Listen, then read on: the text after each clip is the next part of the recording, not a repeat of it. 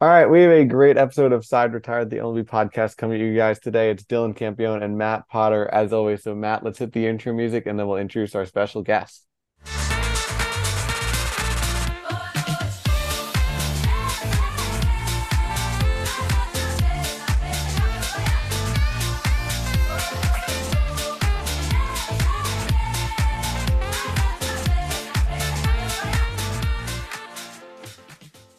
Hello and welcome to this edition of Side Retire, the MLB podcast. Dylan and Matt. And Matt, how you doing before we introduce our guest?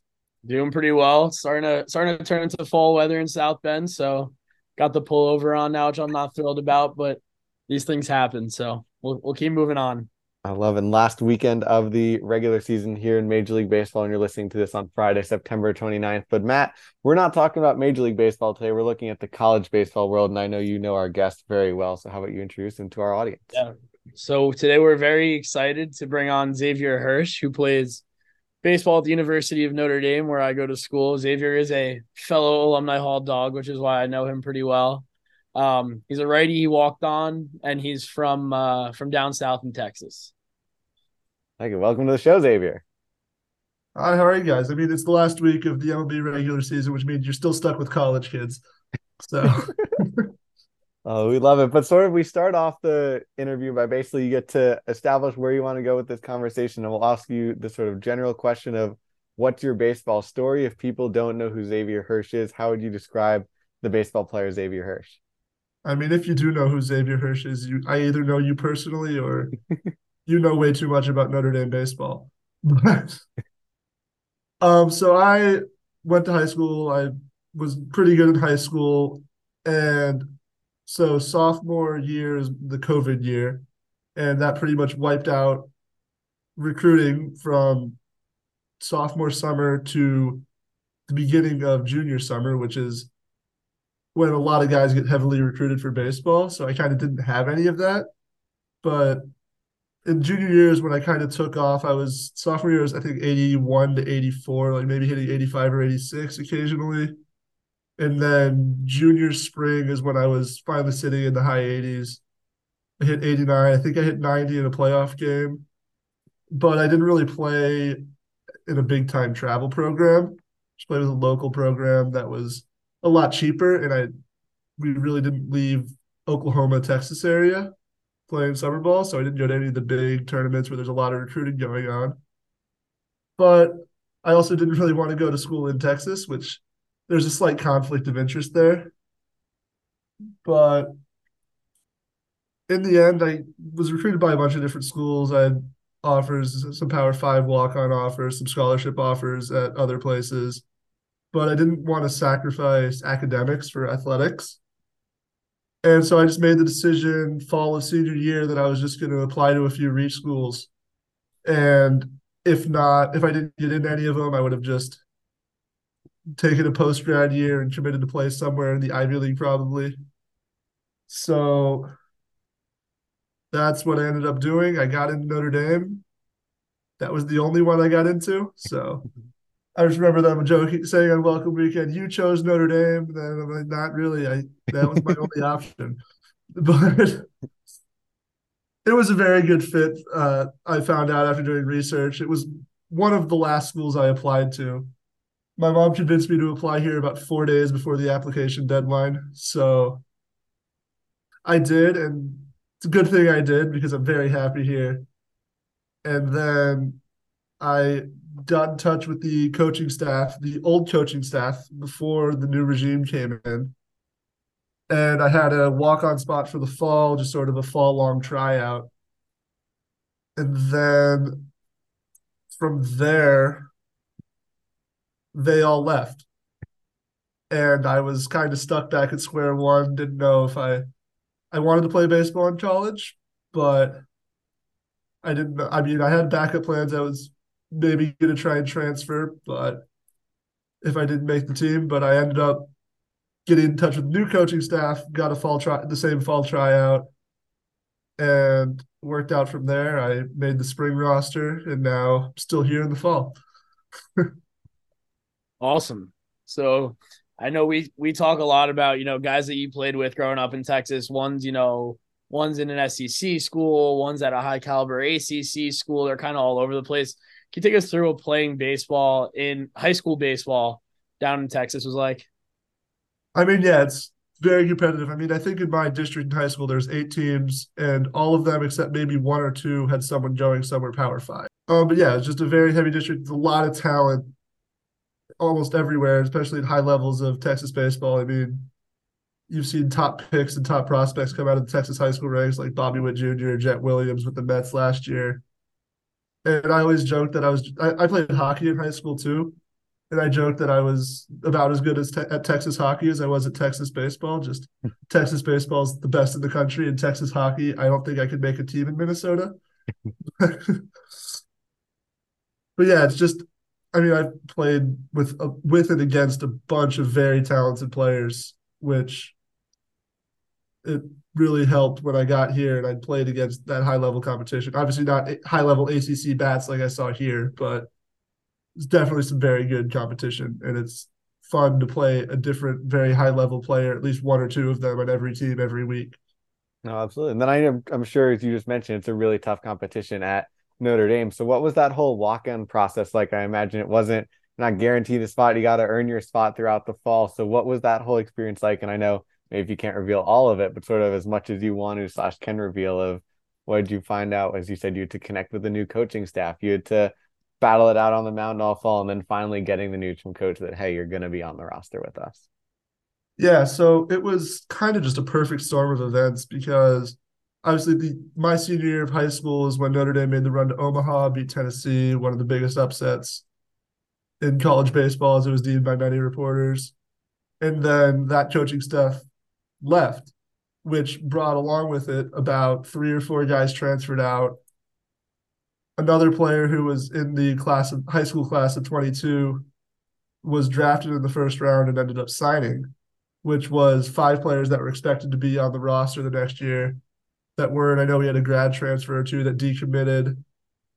And so what looked probably to be a roster of 44 or 45 that needed to be cut down to 40 ended up being 39.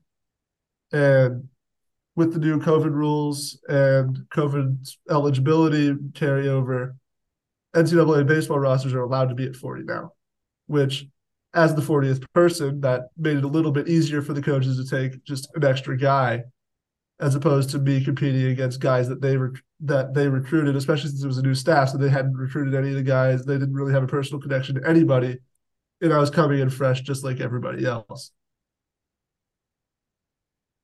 Yeah. So talking about you know how that was a grind, you know, obviously, like you said, you were the you know maybe you would consider yourself the 40th guy on the 40 man roster, but you know you still had to duke it out and prove yourself on the mound while being a freshman at a top 20 university and now you know I know you're a stats major at Notre Dame. Can you talk about juggling?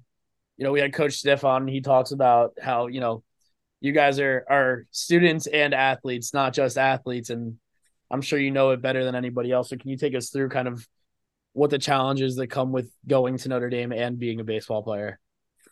I mean, yeah, it's just a lot. There's a lot of time management that goes into it. We have, especially until fall break, we have 20 hour weeks plus the course load, I have 16 credits this semester because we try and get everyone in and out in four years, all the undergrads. So we can't take the 12 hour, 12 credit hour semesters like I know a lot of my friends do at some other big baseball programs. We have to focus on academics.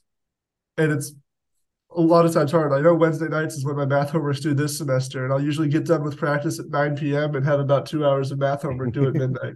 Now I could manage my time better and do it earlier in the week, but sometimes that just doesn't happen, and it's everything has to get done. There's a lot of time management that goes into it.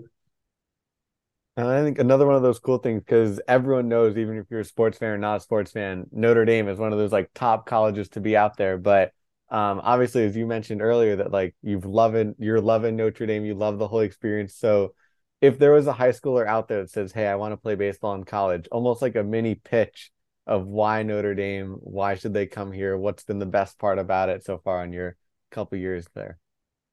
I feel like it's very cliche, but everyone talks about four for 40, but it's very real that if you come here for four years with the alumni connections and the alumni network, that exists is you'll be set for the next however many years that you're in the working world. And no matter if you're in business, engineering, stats like I am, it's those there's connections that you make here, especially since here more than anywhere else that I know of, they do a great job of integrating the athletes with the rest of the student population. So you get to make connections with other students who may go on to do great things and then you'll you can know them and build those connections too. You're not just connecting with other athletes. Yeah for sure. Even if even if you don't get the big fancy title of being a division one athlete i know from even from my end that you know the, the notre dame network is real. And you know quick plug to any any high schoolers out there listening because this place is awesome. Um so you know i know we we see each other every day and i know kind of everything that's going on with your life it feels like so um you hurt your elbow some point last year. Can you kind of take us through the nature of the injury? And then you said you've been learning more and more about this internal brace that you got going on. So if you could share anything that you know about it um, with our listeners. Yeah, so I was at the end of my senior summer, I was 89 to 92 pretty consistently. I hit 94.6, I think, one time. That was a one off thing. I don't know how I did it, but and then I came into the fall, I was pretty 88 to 91 pretty consistently. Then I was touching 90 towards the end.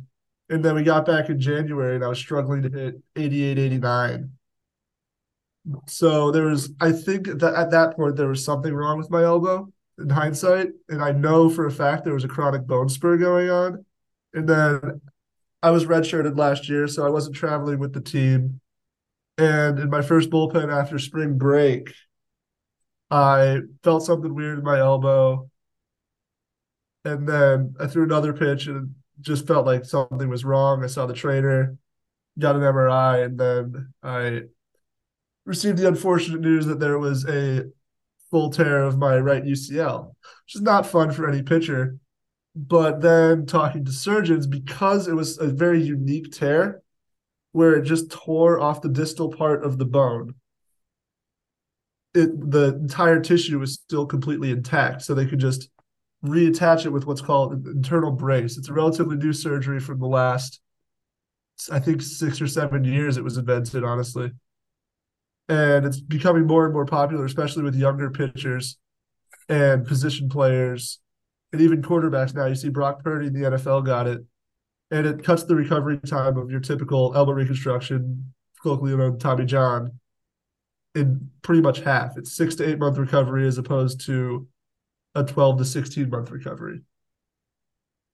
I like it. And then I know because I think it's not the same injury, but Aaron Rodgers got the same thing on his Achilles recently for our listeners who follow that area, and that he got the same thing as you internal bracelets, hoping to speed up the recovery. So don't want to jinx your recovery time or anything like that. But do you know sort of have doctors told you about so how long is this going to take? Is pitching this upcoming spring a possibility? or do you think it's more looking towards that fall of next year is likely the result of when this is all going to come to fruition? Um, so I am a little over five months post-op. I got my operation in mid-April. And some guys I know are about back at full strength at this point. I'm not. I still probably I feel like I have about a month to go. But the plan right now is to be fully on track by Thanksgiving break at the latest. And then I can tone everything down after I complete my throwing program but what is interesting is because it's such a new surgery, is they are not 100% sure how to rehab it painlessly, which is why I know a couple of my teammates also got the internal brace recently, and the throwing programs are very different because they know how to get the UCL back to full strength, and they know how to get to the end product. It's just I know a couple weeks ago I had an issue where it was just my elbow was in pain, just constantly and what my surgeon said is that it was likely bone pain from there's a bone anchor they put in, and it's just irritating that. And it's just interesting. There's such a new surgery that they know works, but they still don't know that much about it and the recovery. So that means you are due for some more pain than a typical rehab would be. But for the recovery recovery time to be cut in half, it's well worth it, especially since it's not that serious. It's nothing compared to the first week post surgery, that's for sure. And then I guess sort of a follow up. I don't mean to jump in, Potter, but sort of another thing that people talk about with surgeries and with recovery, it's not only just the physical pain, but the mental pain of that hey, I want to be out there with my teammates helping us win ball games. And I guess in a way, it's fortunate that it's taking place during the summer and the fall, and that you're not missing the spring season. But what do you think? Sort of, how has that been like? The as soon as you get the surgery, obviously, it's probably like, woe is me. Why is this happening? But sort of the mental side of a big surgery like this. I mean, the mental it's very difficult because especially like the first month after, I didn't want to watch anybody just throw anything casually. like watching competitive pitching and stuff like that, I was okay with because I could relate to the competitive aspect of it. But just watching people play catch, first of all, I didn't remember how that was possible. But I couldn't move my elbow above my shoulder. How do, how do you do the layback thing? but and then once you get into the bulk of the recovery, I'd say the hardest time is between about the one month period when you get heavily into the rehab and then the three month period where I was cleared to throw because you just don't feel like you're making any progress. You feel like you're doing all this stuff and your elbow feels the same. Like maybe you'll get a little bit more range of motion, but there's not clear results there that keep you motivated. And then once you're at the throwing program, you could really feel your elbow get back, like start building back to where you need it to be. Because what I didn't really realize until I got hurt and had to do a lot of research and learned a lot from doctors and surgeons that I talked to is that as a ligament, your UCL is practically useless. The only thing it's good at is shoulder external rotation and keeping your elbow stable. In fact, my surgeon even said if you did anything other than throw a baseball, you would not need surgery. So that's just what's weird. You don't really feel the progress in your UCL until you start throwing because that's what its role is, is only for throwing, pretty much. like it. Well, we're looking forward to seeing you dominating on the mound soon. But I know, Potter, we have some lighter questions to throw at you, non surgery, have some fun with you to wrap things up if you're game for them. All right. The first one we have is one of the most important things in baseball is your walk up song. So when you're trotting out to the mound, what's blaring in the systems for you? I mean, my walk up song that no one got to hear last year because I was redshirted was Come With Me Now by the Kongos.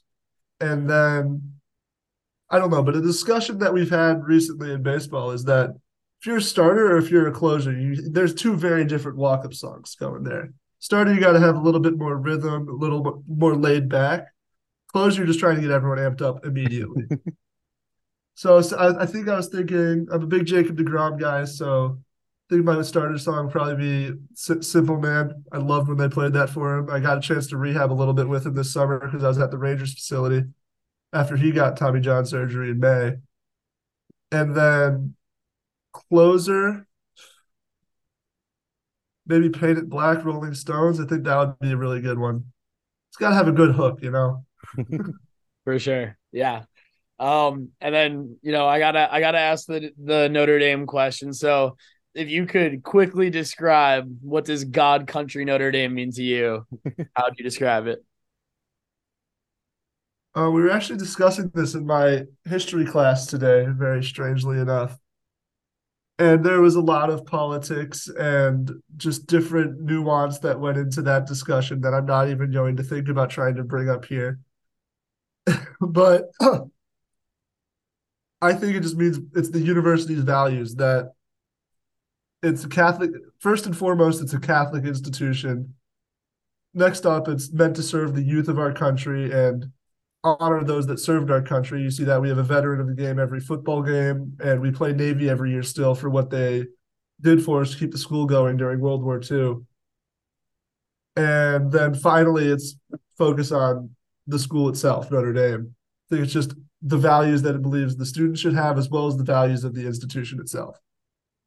Like it. And then the third question we have for you that Matt didn't know this question was coming. I told him a different third question was coming, but we're going to go with our audience knows Matt Potter for roughly 30 minutes a week on questions and getting to interview people. But you know Matt Potter on like a 24 7, seven days a week type of thing. So, what is the real Matt Potter for our listeners who don't really know him? Careful how you answer this. Careful how you answer this. Careful. Um, he is a character in every sense of the word. I mean, do I get to tell him what the background is that he's using right now, or let's let's, keep, let's save that one. But no, Uh, Potter's he's a great guy. He's uh sports game was a little too much for my liking, but that's because I'm not allowed to as a NCAA athlete. but overall, really good kid. He's involved in way too much stuff. I don't know how he keeps it going. I, I complain that I have 20 hour weeks, but Potter's doing like 10 hours with five different things. So who knows how he keeps it, everything going, but he does a great job with everything he does. Oh, I love it. See, Potter, all good things. But the last question we have to throw at you, sort of an appreciation for you hopping on the podcast we got with us. We let our guests sort of determine the future of the podcast, and you get to shout out whether it's a teammate, someone else on your journey, but someone in the baseball world that you think would be a cool next guy to have on the podcast. a cool next guy to have on the podcast. Uh, someone that I trained with that I go to his re- or his facility in the winters. I, I went there in high school. Is uh, Tejay Antone. Pretty good friends with him now. He's uh, close. He's was the closer on the Reds. He's af- he got hurt a couple years ago and is now just a reliever. I think they're transitioning him to more of a starter role. But especially since he's had two surgeries, two elbow surgeries, one of them being the internal brace, just seeing him come back from those and, and someone that I know and someone that I've seen pitch at the big league level, it's just he's a really good guy. He's, would be a great guy to talk to about, but it would be a pretty similar topic to me, I guess. No, I love But it. yeah, Tejay. Antone. No, I love it. But Matt and I really appreciate you hopping. on. I know Matt has been talking to me for a couple of months now. Matt's been saying, we got to get Xavier. We got to get Xavier. And I'm like, come on, Matt, book it. And you know, we're so happy that you joined us and this turned out awesome. All right. All right, Matt, you got any words? You've been quiet since you got a nice glowing review about yourself. No, no, yeah. Thanks for having on, Xavier. Really appreciate it. All righty. So for Dylan, Matt, and Xavier, until the next time, the side is retired.